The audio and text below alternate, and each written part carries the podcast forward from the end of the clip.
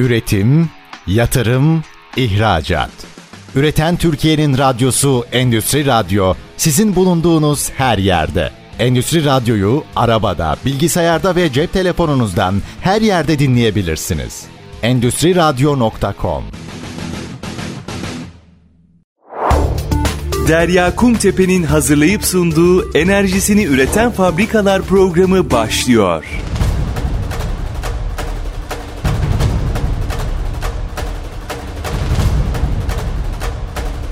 Enerjisini Üreten Fabrikalar programından herkese merhabalar. Ben Derya Kumtepe.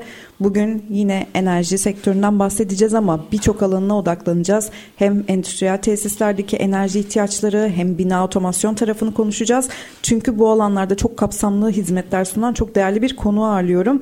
Siemens Türkiye Bölgesel Çözümler ve Servisler Bölümü Ülke Yöneticisi Tolga Afşin bizlerle birlikte. Hoş geldiniz Tolga Bey nasılsınız? Hoş bulduk. Çok teşekkür ederiz nazik davetiniz için. Burada bulunmaktan dolayı mutluyuz. Bize katıldığınız için çok mutluyuz. Yoğun programınızda vakit ayırıp geldiğiniz için de ayrıca teşekkürler. Şimdi şeye odaklanmak istiyorum şu konuya. Biliyorsunuz zaten özellikle elektrik maliyetlerinin artmasıyla birlikte son 3 yıldır 5 yıldır fabrikalar kendi enerjisini üretmek ve enerji verimliliği sağlamak için ciddi projeleri hayata geçiriyor. Siemens olarak siz bu konuda çok kapsamlı hizmetler sunuyorsunuz ama çok kapsamlı olduğu için stratejiyi belirlemekte zorlanıyor olabilirsiniz ya da nasıl bir stratejiyle hareket ediyorsunuz? 2024 yılı ile ilgili hedefleriniz nelerdir? Endüstriyel tesisler özelinde başlayalım sohbetimize. Peki teşekkür ederim. Şimdi 2024 yılı hedefleri diye başladığımız zaman esasında tam da 2024 hedef alarak bir çalışma yapmıyor. Biz çok uzun zamandır enerji verimliliği projelerini ya da enerji verimliliği alanını sürdürülebilirlikle beraber öngörüyoruz. Sürdürülebilirlik dediğimiz zaman çünkü enerji verimliliği ya da enerjinin tüm dalları dediğimiz zaman sadece içinde elektrik yok. Yani ilk akla evet elektrik geliyor ama su, doğalgaz bunun birer bileşeni. Ve Siemens olarak da bu alanlarda çok fazla çözümümüz var. Nasıl yaklaşıyorsunuz ya nasıl stratejinizi yapıyorsunuz dediğiniz zaman 2010 yılından bu yana Siemens bir EVD şirketi. Yani enerji verimliliği danışmanlığı hizmeti veriyor. Bunun bir de esasında sorumluluk bacağı var. Belki de yüzlerce enerji yöneticisini ülkemize kazandırmış bir şirketten bahsediyoruz. Yine bu alanda baktığımız zaman birden fazla vertikal açısından bakabiliriz duruma. Birincisi bir, bir bakış açısı şu. E, eğer sanayi konuşuyorsak hem sanayinin üretim alanlarında bir enerji verimliliğinden bahsedebiliriz. Yani üretimin yapıldığı alanlarda ki enerji veriminden bahsedebiliriz. Bir o kadar da onun yardımcı tesislerinden, oraya buhar üreten, e, oraya ısı üreten alanlardaki enerji veriminden bahsetmek mümkün. Biz bu alanın her ikisinde de yer almaya çalışıyoruz. Oralarda da e, faaliyet göstermeye çalışıyoruz. Öte yandan da baktığımız zaman enerji verimliliği dediğimiz zaman sadece sanayiden konuşmak mümkün değil. Binalar, kampüsler, hastaneler bütünü de esasında toplum enerjinin büyük bir kısmını tüketen bir alanlar olduğu için oralarda da var. Yani bizim enerji verimliliği danışmanlığı dediğimiz alanda iki belgemiz var. Birisi sanayide, endüstride, bir de binalarda. Bu anlamda da tek olduğumuzu düşünüyoruz. Yani başka bir bizim gibi bu alanda büyük şirketlerin arasında bu alanın iki alanda da yer alan başka bir şirket yok bildiğimiz kadarıyla Türkiye özelinde ve 2010 yılından bu yana da sürdürülebilirlik çatısında ismini değiştirdik artık enerji verimliliği demiyoruz. Sürdürülebilirlik çatısı altında pazara yaklaşmaya çalışıyoruz. Neler yapılıyor? Yani neler yapıyoruz? Bu eminim diğer gelen konukların da hepsinin kabul edeceği bir gerçektir. Öncelikle ürün seçimiyle başlıyor. Doğru ürünleri seçmek seçmezseniz eğer bu serüven çok doğru başlamıyor ya da devam bir modernizasyon yapmanız gerekiyor. E modernizasyon bacağı da önemli çünkü yaptığınız herhangi bir sistem, herhangi kurmuş olduğunuz bir tesis senin sonsuz bir ömrü yok. Yenileri çıkıyor. Adaptable olması lazım çıkartmış olduğunuz ürünlerin. Bunları takip ediyor olmanız lazım. Ve bu alanda da gelişmeleri takip ediyor olmanız lazım. Doğru ürün seçeceksiniz. Devamlı tesisinizi, bakımını yapacaksınız. Yeni teknolojileri takip edeceksiniz. Bu anlamda da tesisinizi güncel tutmanız mümkün. Bu işin dediğim gibi üretim tarafıyla daha fazla alakalı. E bir de tesisinizin içerisindeki artık sürdürülebilir dediğimiz zaman mesela fosil atık, atıklar, yakıtlardan uzak durmanız gerekiyor. Evet bununla ilgili dolayısıyla dönüşümleri yapmanız gerekiyor. Eğer tesisinizin içerisinde bir atık ısı varsa buradan enerji üretmeniz mümkün. Eminim bu konudaki üreticilere de ağırlamışsınızdır programımızda. Onlar da detaylarını size anlatmışlardır. Biz olaya bakarken birinci önceliğimiz şu esasında. Evet hep yenilenebilir enerjiden konuşuyoruz yenilenebilir enerjinin fabrikaların üretim tesis üretimlerinde önemli bir maliyet avantajı yaratacağını düşün, konuşuyoruz doğru ama daha önemlisi kullanılan enerjiyi öncelikle tesislerdeki kullanılan enerjiyi doğalgazı suyu öncelikle bir kontrol altına almak ve azaltmak gerekiyor. Bunun için de öncelik izlemekten geçiyor. İnce, izledikten sonra da yapacağınız verimlilik artırıcı projelerle de iyileştirmeler yapmanız gerekiyor. Biz bu alanların hepsinde yer almaya çalışıyoruz. Çok fazla sayıda da Türkiye'de farkındalık da arttı. Biliyorsunuz Avrupa'da karbon ayak izini azaltmak için olan çalışmalar, Türkiye'de yarın öbür gün çıkacak karbon vergisini azaltmak anlamında ve da gelecek olan vergilerin önüne geçmek için yapılacak çalışmalar. İhracatta yönelen üreticiler öncelikli olmak üzere bu alanda fazlasıyla e, yatırım yapmaya başladılar. Bu da bizim için memnuniyet verici, ülkemiz için memnuniyet verici. Şimdi EVD tarafına bir parantez açmak istiyorum. Çünkü bundan bir 3-5 yıl önce bakanlığın yetkilendirdiği enerji verimliliği danışmanlık şirket sayısı çok fazla değildi. Bu süreç içerisinde biraz artış oldu mu? Peki bu olduysa da fabrikaların ihtiyaçlarına cevap verebilecek düzeyde mi? Siz EVD firmalarına mesela e, bu süreçte lokomotif rolü üstlenebiliyor musunuz? Ya da sizin bünyenizden ayrılıp bu işleri bireysel olarak yapmak isteyen insanlar oluyor mu? Oluyor. Şimdi e, sayısı yanılmıyorsam 100'e yakın EVD şirketinin. 3 yıl önceki sayıyı bilmiyorum kusura bakmayın. Yani 3 yıl önce de 40'tı da 100'e mi geldi ama sayısal olarak bir sorun olduğunu düşünmüyorum. Ama hep şeyi konuşuyoruz nitelik nicelik meselesi. Adetin artması kalitenin de beraberinde geldiği anlamına gelmiyor. Çok fazla sayıda birbirini tekrarlayan enerji etüt raporu görüyoruz. Bakanlığın bu konuda bazı direktifleri var biliyorsunuz. Belli bir enerji tüketiminin üzerinde olan hem endüstriyel tesisler hatta şimdi binalarda bu etüdü almak zorundalar. Dolayısıyla firmalar piyasada ikiye ayrılmış durumda. Bir kanunun emrettiği şekliyle bu raporun düzenlenmesi için çalışan firmalar, ağırlıklı olarak bu raporları düzenleyen firmalar. Bir de bizim gibi daha detaylı etütler yapıp buradan da verimlilik artıcı projeleri çıkartmaya yönelik olan firmalar var. Bizim çok açık söyleyeyim birinci önceliğimiz bu raporları üretmek değil bu projeleri yapmak. İçimizden çok fazla dedim ya kendi içimizde yani yüzden yüzlerce yani yüz değil yüzlerce enerji yöneticisi yetiştirmiş bir firmayız. Bunlar çeşitli firmalarda çalışıyorlar, çalışmaya devam ediyorlar ve aralarında kendileri bu anlamda freelancer diyelim. Bu hizmeti yapanlar var mı? Var. Enerji verimliliği şirketleri için, EVD'ler için çalışanlar var mı? Evet var piyasadaki bu oyuncularla ya da bu piyasanın bu EBD'leriyle diğer EBD'lerle de sık sık bir araya geliyoruz diyemem ama hani çeşitli okazyonlarda karşılaşıyoruz. Sektörün sorunlarını biliyoruz. Hani nasıl daha fazla yapabiliriz ve daha fazla katkı üretebiliriz, değer üretebiliriz. Raporun kendisi esasında bir değer üretmiyor biliyorsunuz. Siz o raporu hazırladınız çok güzel. Çok sayıda biliyorum ben maalesef. Enerji fiyatlarının dalgalanmasından dolayı o rapor bazen unutuluyor. Aradan bir zaman geçiyor bir bakıyorsunuz sizi arıyorlar. Ya böyle bir raporumuz vardı buradaki uygulamaları biz niye yapmadık diyorlar. İşte biraz istikrar bu anlamda da ülke için, sanayici için çok önemli. Enerji fiyatındaki istikrar, sonrasında döviz fiyatındaki istikrar çünkü birbirini etkiliyorlar. Üretimleri etkiliyor. Dolayısıyla bunların bütününde EVD firma sayısında ben bir sıkıntı olduğunu düşünmüyorum. Geldiği nokta yeterlidir. Çok değerli firmalar vardır sektörde. Değerli raporlar çıkartan firmalar da vardır. Ama daha çok buradan edindiklerimizi bizim projelere döndürmemiz, bu verimlilik artıcı projeleri hayata geçirdiğimiz zaman bir değer yaratmış oluruz. Biz onun o tarafına odaklanmayı daha çok seviyoruz. Peki konuşmamızın başına dönecek olursak ilk başta ürün seçim dediniz. Ürün seçimine dikkat çektiniz. Bu noktada enerji izlemeyi de lütfen dahil edin. Ee, neler gelişti, neler değişecek? Özellikle 2024 yılında e, enerji verimliliği başlığı altında nasıl bir teknolojik gelişme bekleniyor? Çok yeni bir teknolojiden bahsetmek mümkün değil. Yani enerji kaynaklarının arttırılması çok önemli. Yani şeyden bir kere şu önemini korumaya devam edecek. Karbon ayak izini azaltmak adına yapılan çalışmaların durmaması lazım. Bu da bir kere fosil yakıtların önlenmesinden geçiyor. E, yenilebilir enerji kaynaklarını kullanmak, tesislerinizde ön plana çıkartmak her zaman olduğu gibi ya da son 5-6 yıldır olduğu gibi önemini artırarak devam edecek. E, burası kesin. Bununla ilgili bir değişiklik beklemiyoruz. Evet güneş enerjisi tesislerinde verimlilik artıyor. Yani aynı birim metrekareye yapmış olduğunuz bir güneş enerji santralinden artık daha fazla enerji üretmeniz mümkün. Bu gelişim devam edecek. Yani ülkemizde de çok fazla yatırım var. Maliyetler de görece aşağıya doğru geldi. Bu da güzel bir şey. Ama ben önümüzdeki 2024 yılının en büyük sıkıntısının finansmana ulaşmak olduğunu düşünüyorum. Yani bu anlamda çünkü bu projeleri siz ne kadar geri dönüş hızını hesaplasanız da bu yatırımın geri dönüş hızını hesaplasanız da karşı tarafına bir finansman maliyeti koymak zorundasınız. Faizlerin yükseliyor olması, kredi ulaşımının zor olması bunun geri dönüş hızını ve o hesaplamaların tamamen dengesini değiştiriyor. Dolayısıyla iki tane bileşen var. Bir ana yatırım maliyeti doğru. Ne kadar enerji verimliliği sağladınız bu, bunun karşılığında. Üçüncüsü de finansman maliyeti. Bütün net present value hesapları, IRR hesapları bunların üçünü dikkate almak zorunda. Ve buradaki değişiklikler de 2024'te çok daha fazla konuşuyor olacağız diye düşünüyorum. Özellikle yılın son çeyreğine herhalde finansman maliyetleri ve kredi sorunu damga vurdu diyebiliriz.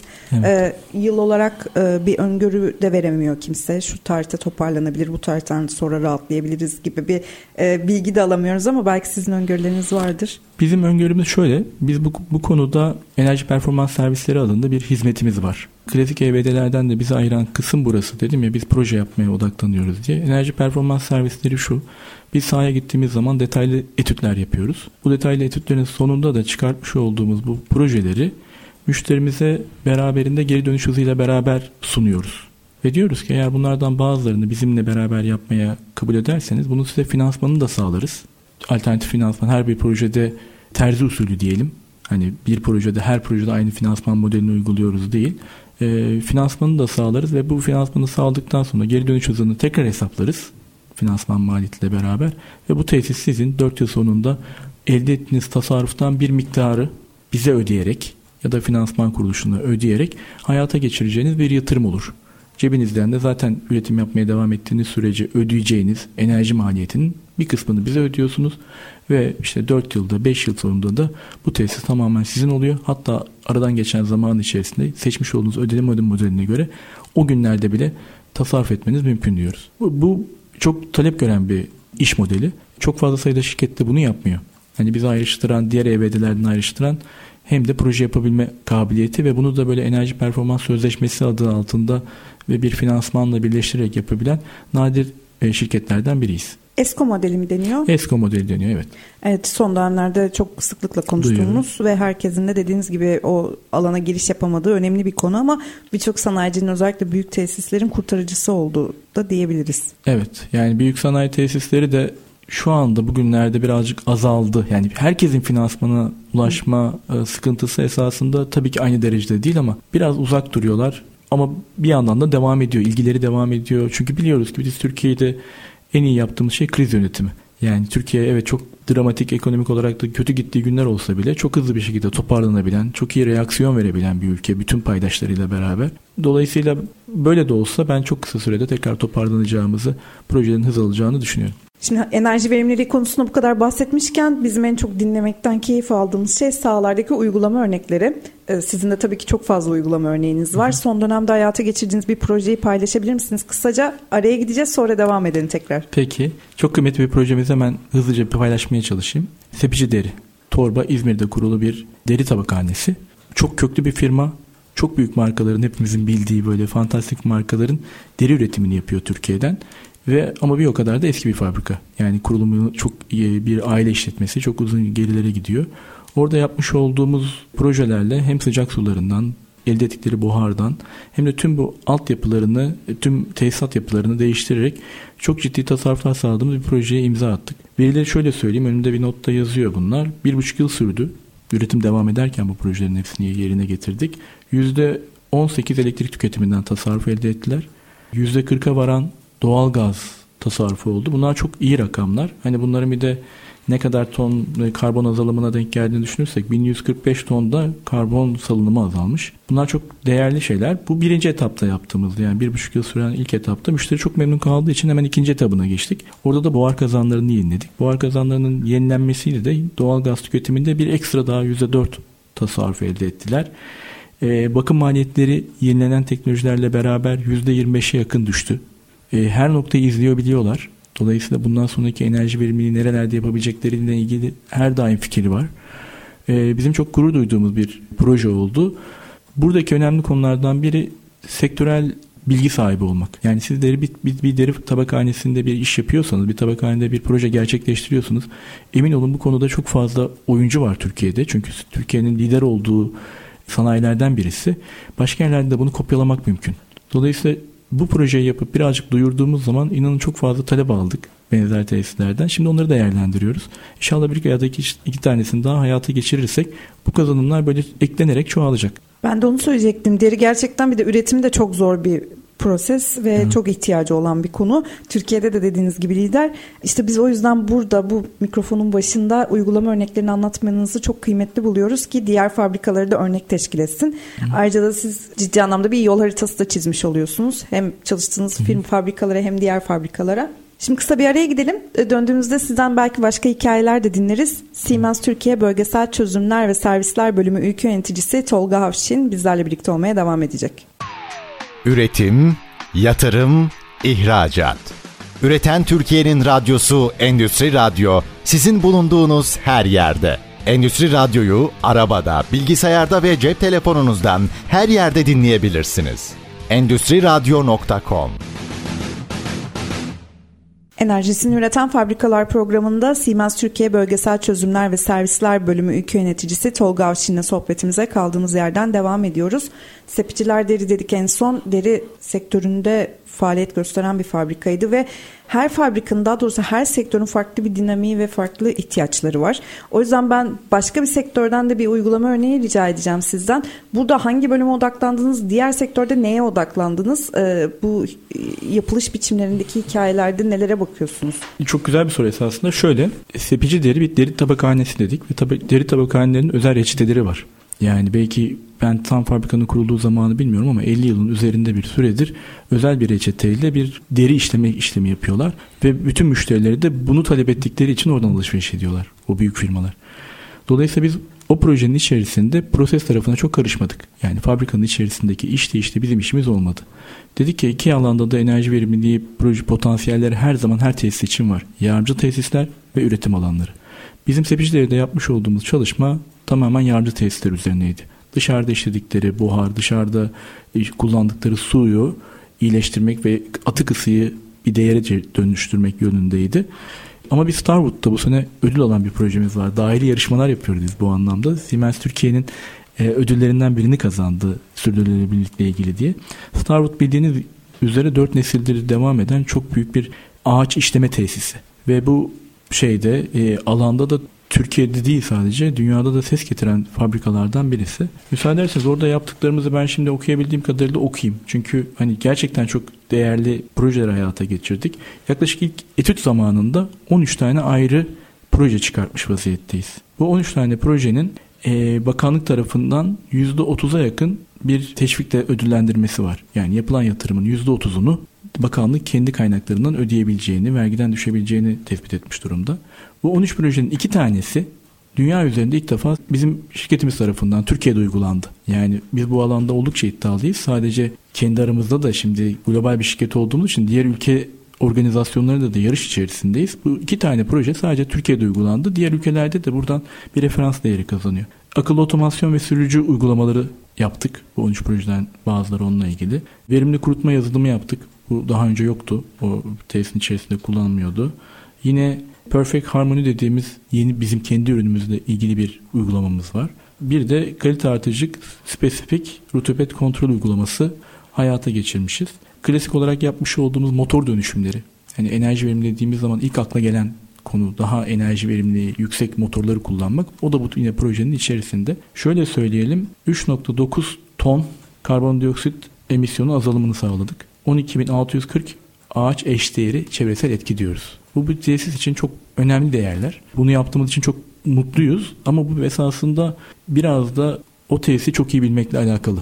Siz eğer o tesisi kurulu gücünün büyük bir kısmı Siemens ürünleriyle o tesisi çok iyi bildiğiniz zaman sürekli bakım alan ve gelişimini yeni makinelerini takip ettiğiniz zaman bunları çıkartmanız daha kolay oluyor.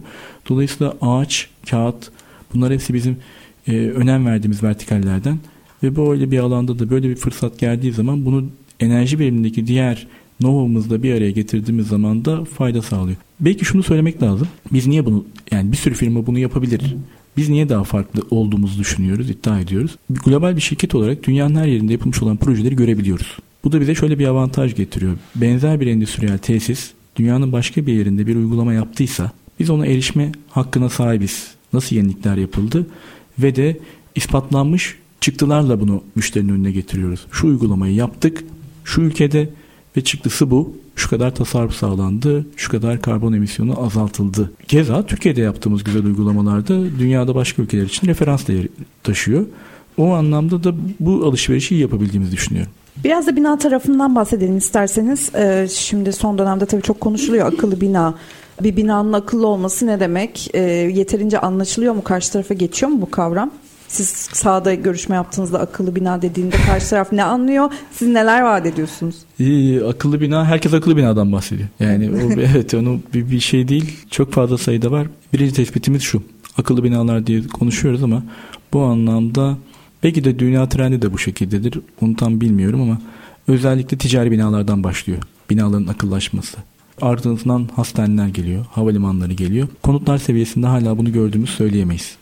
Biz bir akıllı bina dediğimiz zaman ne anlıyoruz? Sürdürülebilir, konforlu, sağlıklı ve güvenli hale getirilen binalara akıllı binalar diyoruz. Dolayısıyla sadece enerji verimliliği yok bunun içerisinde. Binanın güvenlik seviyesinin arttırılması, onunla ilgili önlemlerin alınması var. Hava kalitesinin artırılması, sağlıklı olması anlamında onlar var. Bunların bütününe biz akıllı binalar diyoruz. Çok sayıda bu konuda da Türkiye'de işte enerji verimi dediğimiz zaman esasında rakamlara bakarsak toplam dünya elektrik üretiminin, elektrik tüketiminin %50'sini binalar tek başına yapıyorlar. O dediğim saymış olduğum binalar deyince lütfen içine hastaneleri de alın, havalimanlarını da alın, endüstrinin haricinde olanlar. Hani hep akılda şey kalabilir ya endüstri daha çok harcıyordur. Yok endüstri daha çok harcamıyor. Binalar yapımlarıyla beraber düşündüğünüz zaman dünyadaki karbon salımının %30'una galiba yanılmıyorsam sebep oluyor. Yapım süreciyle beraber düşündüğünüz zaman bu değerler çok fazla. Türkiye'de bununla ilgili farkındalık artıyor. Dediğim gibi çok fazla sayıda ticari binadan, banka merkezlerinden talepler de geliyor. Bu konuda iyileştirmeler yapmamız yönünde. Ama konutlar için sanki biraz daha Türkiye'nin önünde yol var. Avrupa bu anlamda ticari binaları geçti. Onu söyleyebilirim. Bu yeşil dönüşümle beraber daha çok daha fazla binalara şey yapıyor, e, odaklanıyor. Isı pompaları hani söylediniz ya 2024'te ne trend olacak diye. Hı. Isı pompaları gerçekten Avrupa'da şimdi yeni bir bina yapıyorsanız ısı pompası kullanmadan dolayısıyla doğal gaz tüketimini sıfırlamadan bir bina yapmanıza izin vermiyorlar. Biz daha o noktada değiliz Türkiye'de. Isı pompası üretimi yapan Türkiye'de firmaların sayısı artıyor. Bu çok güzel. Dolayısıyla ulaşılabilir, maliyet avantajı sağlayan bir noktaya geliyor. Ama hala Türkiye'de devlet desteği olmadan bunu yapmak mümkün değil. Çünkü geri dönüş hızları çok uzun. Yani bir güneş enerjisi tesisi yaptığınız zaman 7 sene 8 sene geri dönüşüm hızlarından bahsedebilirken eğer siz bir ısı pompası uygulaması yapıyorsanız bunun geri dönüş hızı 25 yılları 26 yılları buluyor. Dolayısıyla bugün için teşviksiz ya da bir yönetmeliksiz ya da bir kanun koyucunun zorlaması olmadan bunları hayatı geçirmek mümkün değil ama önemli. Burada ürünün pahalılığı mı söz konusu yoksa proje uygulama maliyeti Yok, mi? Yok ürünün pahalılığı yani verimliliği o anlamda sizi kurtarmıyor ya da doğal gaz fiyatlarının düşüklüğü diyelim. Hı. Doğal gaz fiyatlarının e, da üretmiş olduğunuz ısının maliyeti diyelim. Nasıl bak nereden bakıyorsanız bakın onu yapmak şu an çünkü şey yapıyorsunuz doğalgazdan esasında ısı pompasıyla elektrikle ısıtma ve soğutmaya geçiyorsunuz. Elektrik de pahalı olunca dolayısıyla yapmıyor. Hala doğalgazla ısıtmak nasıl sanayide doğalgaz kullanımını kesemiyorsak, sıfırlayamıyorsak e, aynı şekilde evler içinde, konutlar içinde doğalgazla ısıtmak evlerimizde bildiğimiz şey devam edecek diye düşünüyoruz önümüzdeki dönemde. Burada notlarımda bir soru var da yapay zeka teknolojisinden tam olarak nasıl yararlanıyorsunuz? Yapay zeka ve Siemens binaları akıllı hale getirmek için beraber çalışabiliyor mu? Sizin notlarınızdan hatta biri paylaşayım. evet yapay zeka hepimiz biliyoruz işte radyolarımızda dinliyoruz. Telefonlarımızda çok fazla uygulama var. Yapay zeka hatta bugün buraya stüdyoya gelirken de yine yapay zeka ile ilgili konuşan bir üstadımızı duydum. Anlattığı örnekleri dinleyince etkilenmek mümkün değil. Yapay zekayı binalarda da çok fazla şekilde kullanmak mümkün. Bunlardan birincisi ama yani toplu ya da kullanabilmek için öncelikle veri toplamanız gerekiyor. Bunun için de sahaya bir sürü analizör koymanız gerekiyor. Bu analizörlerin sayısını ne kadar arttırırsanız o kadar fazla veri toplayabilirsiniz. Ve bunları bir insanın normal mesai saati içerisinde işlemesi ve her seferinde doğru karar vermesi mümkün değil. Yapay zeka uygulamaları bu noktada devreye giriyor. Çok büyük bir projeden bahsedeceğim. Yani dün müşterimizle de konuştum, onun da onayını aldım e, kullanabilir miyim diye. İstanbul Finans Merkezi. Hepimiz bu projeyi çok yakından biliyoruz. E, Ataşehir'de oturanlar, İstanbul'da oturanlar önünden geçiyorlar. Devasal gökdelenler var. Toplam metrekare bizim bina teknolojilerinde konuşuyorsanız metrekare bir ölçektir. Yani ne kadar metrekareye bir şey yaptıysanız o kadar büyük bir projeden bahsediyorsunuzdur. 3 milyon metrekare kapalı alan var. Biliyorsunuz işte bütün e, kamu bankalarının e, genel müdürlükleri orada. Onun haricinde bazı gelen özel e, bankalar var. İşte borsa gelecek, SPK orada olacak. Çok büyük bir yaşam alanı oluşturuyorlar. Bir kampüs dünyada örnek olacak bir kampüs. Bu 3 milyon metrekarenin de 1,5 milyon metrekaresi nitelikli alan. Yani ofis, otel, işte okul bu tip nitelikli alanlar. Ve burada biz dünyada ilk defa yine Türkiye'deki kendi mühendislerimizin becerisiyle ama sadece dünyada ilk defa derken Türkiye'den sadece mühendislerin çalıştığı değil hem Almanya'dan hem Hindistan'dan hem Dubai'den e, mühendis arkadaşların çalışmasıyla makine öğrenmesi ve yapay zeka uygulamalarını sahaya indireceğiz. Nasıl yapacağız? Sahada 3 milyona yakın noktadan veri toplayacağız. Bunları topladıktan sonra belli bir kademede süzerek yapay zeka uygulamalarını besleyeceğiz. Ne var mesela ilk planda hayata geçirmemiz gereken? Önleyici ve bakımların yapılabilmesi için e, algoritmaların çalıştırılması. Bu anlamda çok değerli bir yazılıma imza atacağız. Bu proje tabi önce veriyi toplamanız belli bir yeküne gelmesi gerekiyor. Bugünden yarın olacak şey değil. Mevsim olarak karşılaştırabilmeniz için en azından iki mevsim geçmesi gerekiyor. Ya da başka ülkelerdeki referans değerleri almanız gerekiyor. Bir projenin boyu hiç kısa değil. Yani ben işte çok uzun zamandır bu sektörün içerisindeyim. Proje dediğiniz şey başlar ve biter. Bu proje hiç bitmeyecek. Çünkü müşteriyle beraber değer üretmeye devam edeceğiz. Yapmış olduğumuz aplikasyonların çoğu müşteriyle beraber o tesisin ihtiyaçlarına göre tekrar şekillenecek. Bizim programcılarımız orada bir fiil oturmaya devam edecekler. Müşterinin ekibiyle beraber bu yazılımları, bu aplikasyonları geliştirmeye devam edecekler. Oldukça iddialı bir proje. Yakın zamanda başlayacağız. Yani başladık zaten çok uzun zamandır başladık ama binaların artık yavaş yavaş teslimiyle beraber şu anda teslim aşamasında binalar. Artık kullanıcıları da binaya geldikçe verilerin kalitesi de artacak. Onların artmasıyla beraber de bu dediğimiz sürecin hepsini beraber yaşayacağız. İnşallah bir sonraki programda da böyle bir 2-3 yıl sonra geldiğim zaman onun çıktığını söylerim. Ben de inanın çok merak ediyorum çünkü dünyada uygulan dedim ya hani diğer yerlerde uygulanan projeler var. Onlardan çıktıları alıyoruz. Bir benchmark yapabiliyoruz. Ama İstanbul Finans Merkezi gibi bir 3 milyon metrekare bir kampüste böylesi daha önce yapılmadı. Daha küçük ölçekleri var. Ama bu kadar teknolojiyi birden fazla teknolojiyi bir araya getiren e, yapay zeka ile birleştiren ilk kampüs projesi olacak dünyada. E, ve bunu da Türkiye'den yapıyor olmak bizi çok gururlandırıyor. Yani siz anlatırken bile 50 tane soru geçti kafamdan. 3 yıl diyorsunuz merak ediyor. Bütün İstanbul merak ediyor. Büyük bir alanda birçok insanın geçiş alanında ne aşamada şu an? Sizden biraz kopya alalım. Proje ne aşamada derken bazı binalar taşımaya başladılar. Hı hı. Binaların hepsinin e, teslimatları yapılmaya başlandı. Ama o kadar e, büyük bir alanda yani günde yaklaşık 50 bin kişinin orada çalışması ya da ziyarete gelmesi düşünülüyor. Yani 50 bin kişinin trafiğinin olacağı bir alandan bahsediyoruz. E, bu tip tesislerin hepsinde e, taşımalar uzun sürer. E bir de biliyorsunuz e, bazı bankaların merkezleri Ankara'da onların İstanbul'a taşınması gibi bir süreç var. Devam edecek o süreç yani çok kısa sürede biter mi ama sonuna gelindiğini rahatlıkla söyleyebilirim. Biz kendi aşımıza da başlamak anlamında da bütün konseptler çıkarıldı. Yani neyi uygulayacağımız, neyi yapacağımız, hangi aplikasyonları uygulayacağımızın hepsini mutabakatını sağladık. Ama dediğim gibi bu ilk aşama. Sonrasında oradaki arkadaşlarımız bunu uygulamaya başladıktan sonra kampüsün içinde oturacaklar ve müşteriyle o günün gereklerine uygun aplikasyonun geliştirmesine devam edecekler. Yeter ki sağlıklı veri izlemeyi yapabilelim. Onun için de altyapı müsait. Böyle bir sine büyük bir projenin çıktılarını konuşmak da dediğiniz gibi belki bir program olacak ama daha ufak ölçekli ve mevcuttaki bina projeleri için neler yapıyorsunuz bunu soracağım. Öncesine kısa bir araya gitmem gerekiyor. Konuşacak daha çok konumuz var. Siemens Türkiye Bölgesel Çözümler ve Servisler Bölümü Ülke Yöneticisi Tolga Avşin bizlerle birlikte ayrılmayın lütfen.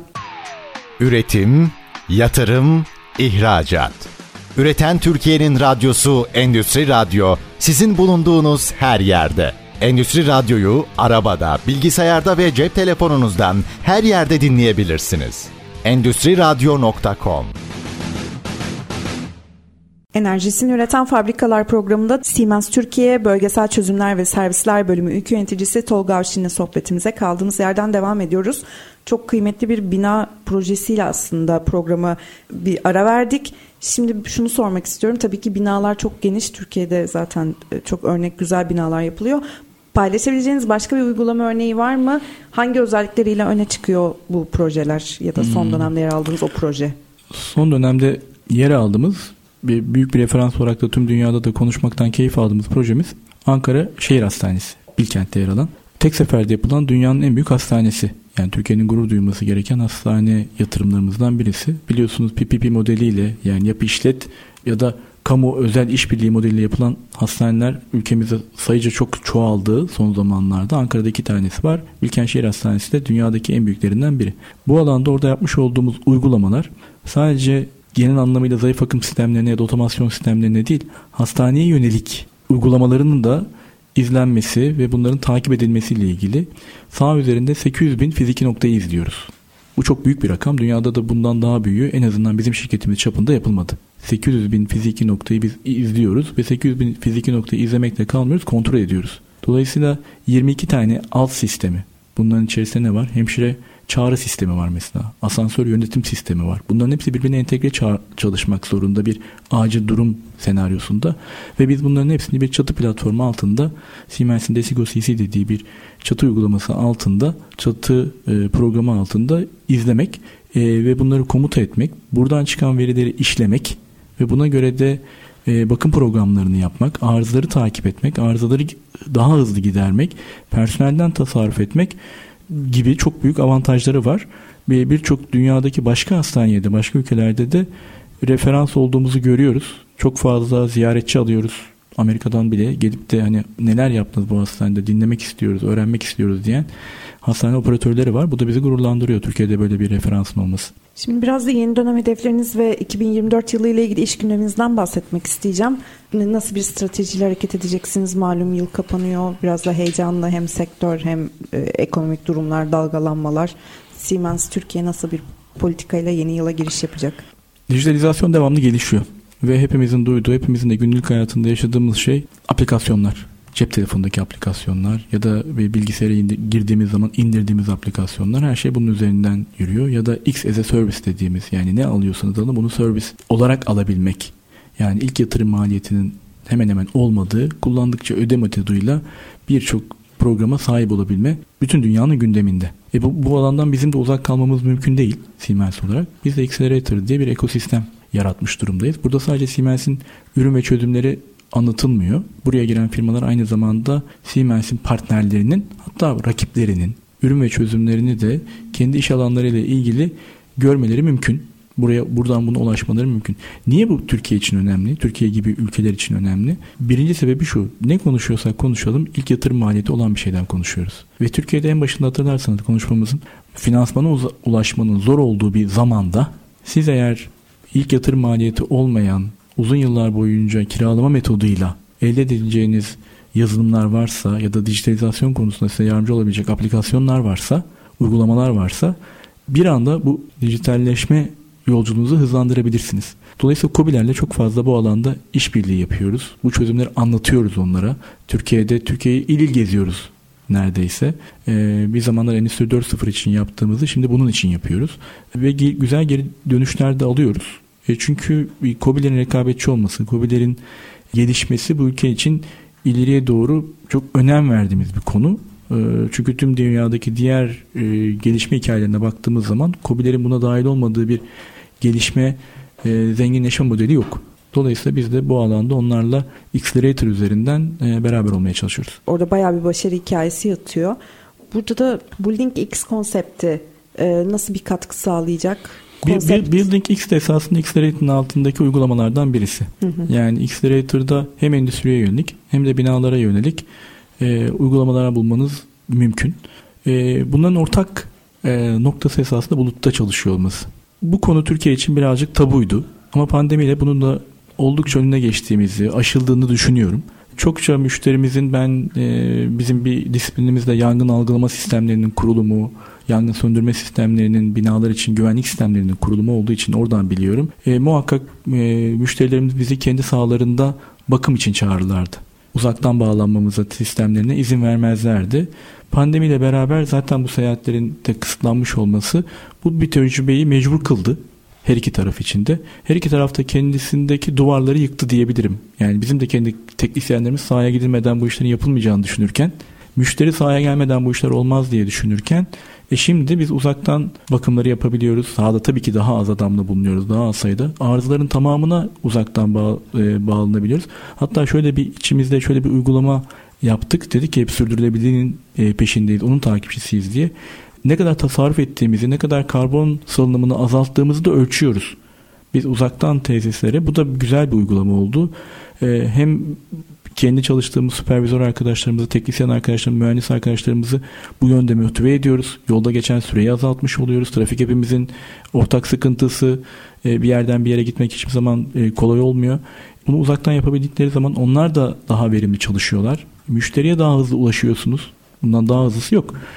E, bu anlamda geliştik. Bir, bir X de bu anlamda bunun daha çok otomasyon tarafında, enerji yönetimi tarafında müşterilerin sıfır bir platform şey almasına, program almasına ya da kendi sahalarında kurulum yapmasına gerek olmadan bulut üzerindeki uygulamalar üzerinde hem enerji verimliliği konularında hem de bina otomasyonu konularında güvenlik sistemleri yönetimi anlamında uygulamalara ulaşabilecekleri bir platformdan bahsediyoruz. 2024'te çokça bunu konuşacağız. Çokça bunu anlatmaya çalışacağız. Dediğim gibi buradaki en önemli nokta artık bizim bulutta olacak çözümlere açık olmamız. Çünkü bunun getirdiği maliyet avantajı bence her firma tarafından dikkate alınması gereken bir şey. Sadece maliyet avantajı diye diye bakmayın. Siz eğer buluttan bir uygulama kullanıyorsanız kendimiz cep telefonlarında da görüyoruz. Uygulamayı her daim güncel tutmanız mümkün. Bu da çok büyük bir avantaj. Çünkü dijitalizasyon hiç durmayan bir e, serüven. Devamlı gelişiyor. Hep yeni uygulamalar çıkıyor. Her uygulama kendini geliştiriyor. E siz bunu buluttan kullandığınız oranda hep günceli yakalamanız, hep güncelde kalmanız mümkün. E bu da en son teknolojiyi her zaman kullanıyor olmanız mümkün. E dolayısıyla 2024 yılında biz oldukça bunu fazlasıyla hem Accelerator'ı hem de Building X'i e, duyacağımızdan emin olabilirsiniz. Şimdi bir de notlarımın arasında karbon konusu var. Sıfır karbon. Binaların anlamı ne? Bir de tabii ki endüstriyel tesislere de burada değinmek lazım. Ee, sınırda karbon vergisinden muaf olmak için şu an e, işte karbon zero hedefleri var. Bununla ilgili çalışmalar var. Ee, siz neler düşünüyorsunuz? Önemli bir konu. Hemen hemen herhalde bütün programları da bu soruyla kapatmaya çalışıyorum ki yeterince farkındalık oluşturabilmek adına. Yani sayılar sayılara girmeyeceğim. Yani sayıları hepimizin hepimizin malumu olduğu şeyler ve Türkiye'de bu farkındalığın her geçen gün arttığını memnuniyetle görüyoruz. Nasıl başladığını daha önce de anlatmıştım. Özellikle ihracat yapan şirketler bunu yapmama gibi bir opsiyonları yok. Sepiciler örneğinde ben değerli sahibinden e, bunu dinleme fırsatı da buldum. Eğer bu geliştirmeleri, bu azaltmaları yapmazlarsa, fosil atıklardan uzaklaşmazlarsa ya da kullandıkları su miktarını azaltmazlarsa, atık ısıdan bir enerji üretmezlerse müşterileri onlardan mal almayacaklarını söylüyor. Tedarik listesinden çıkartacaklarını söylüyor. Bu hiçbir sanayicinin göze alabileceği bir risk değil. Kaldı ki kaliteli bir iş yapıyorlar, tanınıyorlar. Kimsenin kaliteyle ilgili sorguladığı bir şey yok bakın. Diyor ki siz bunu üretirken nasıl üretiyorsunuz ve dünyaya vermiş olduğunuz zararı nasıl azaltıyorsunuz? Bunu görmek istiyoruz diyorlar. Siz bunu yapmazsanız ve bundan bunu yaptığınızı göstermezseniz, bu tip iyileştirmelerin içinde olduğunuzu göstermezseniz pazar kaybedeceksiniz. Ya bundan daha motive edici, bundan daha fazla firmaları öne itici başka bir etken düşünemiyorum. E çünkü bütün firmalar esasında satış yapmak için kurulmuş vaziyette. E işte bizim gibi firmalarda onlara bu alanda destek vermek konusunda geri durmuyorlar bütün dünyadaki en iyi teknolojileri getirmeye çalışıyoruz. En yeni yeniliklerle Türkiye'de olmaya çalışıyoruz. En güncel yeniliklerle olmaya çalışıyoruz. E bunların bütününde de olacak. Eksikliğini hissettiğimiz şey dediğim gibi konutlar. Konutlar konusunda yapılabilecek çok şey var. E, benim gördüğüm. E, inşallah bunlarda da daha hızlı aksiyon alabiliriz.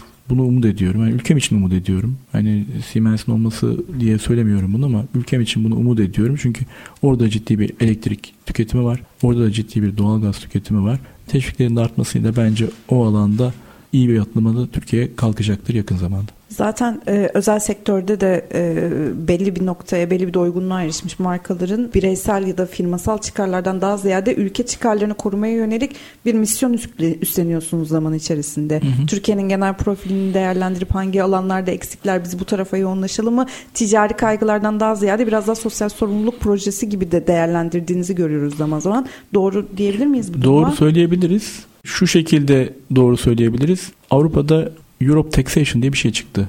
Tam Türkiye'de Türkçeleşmesi yok çünkü çok yeni. 3-4 aydır söylüyor. Biz dahil tüm firmalar, üretim yapanlar, bir işin içerisinde olanlar kendi yapmış oldukları işi enerji verimliliği anlamında ya da Green Deal'a faydası anlamında ölçmek ve değerlendirmek zorundalar. Bu ciddi bir şey, e, derecelendirme gerektiriyor. Ve bu firmalar bir süre sonra şöyle bir olacağını düşünüyoruz. Bu bir ekosistem olacak. Bu işe önem veren firmalar birbirleriyle çalışacaklar. Siz bu işin dışında kalırsanız eğer hani bu alanda yatırım yapmıyorsunuz, bu konuda derecelendirme yapmıyorsunuz, kendi yaptıklarınızı görünür kılmıyorsunuz. O zaman o ekosistemin içerisinde, bu alışverişin içerisinde olamayacaksınız. Ve hani katma değerli bir şey satmak istiyorsanız bundan başka da bir yolunuz yok. O sistemin, o ekosistemin içerisinde olmanız lazım. Siemens burada her açıdan iki açıdan da var. Bir, kendisi bir üretim tesisi aynı zamanda. Dolayısıyla kendi üretiminde neler yaptığını topluma anlatmak zorunda. Nasıl iyileştirmeler yaptığını anlatmak zorunda. Öte yandan da örneklerini verdiğimiz gibi piyasaya da enerji verimliliği ya da sürdürülebilirlik projeleri yapan ürünleri sunan bir şirket. Dolayısıyla her iki açıdan da piyasaya karşı, topluma karşı e, bunları anlatmaktan sorumlu, o ülkenin ihtiyaçlarına göre kendini geliştirmekten sorumlu, değiştirmekten sorumlu. E, bu anlamda da Türkiye organizasyonu çok büyük bir organizasyon. E, binin üzerinde e, araştırma geliştirme yazılım geliştirme uzmanı çalışıyor Siemens Türkiye'de. Tüm dünyaya hizmet veriyorlar. Avantajlı bir konumda. İnşallah yaptığımız teknolojileri daha önce de örneğini verdim. Başka ülkelerde kullanıldığını görmek bizi mutlu ediyor. Önce ülkemiz sonra bütün dünya diyoruz. Çok teşekkürler programa katıldığınız için, verdiğiniz değerli bilgiler için. Ben teşekkür ederim. Bizi burada ağırladığınız için. Ee, bence çok kıymetli bilgiler paylaştınız. Ee, birçok insana da umuyorum farkındalık olur. Siemens Türkiye Bölgesel Çözümler ve Servisler Bölümü yöneticisi Tolga Avşin bizlerle birlikteydi. Bir sonraki programda görüşene dek hoşçakalın.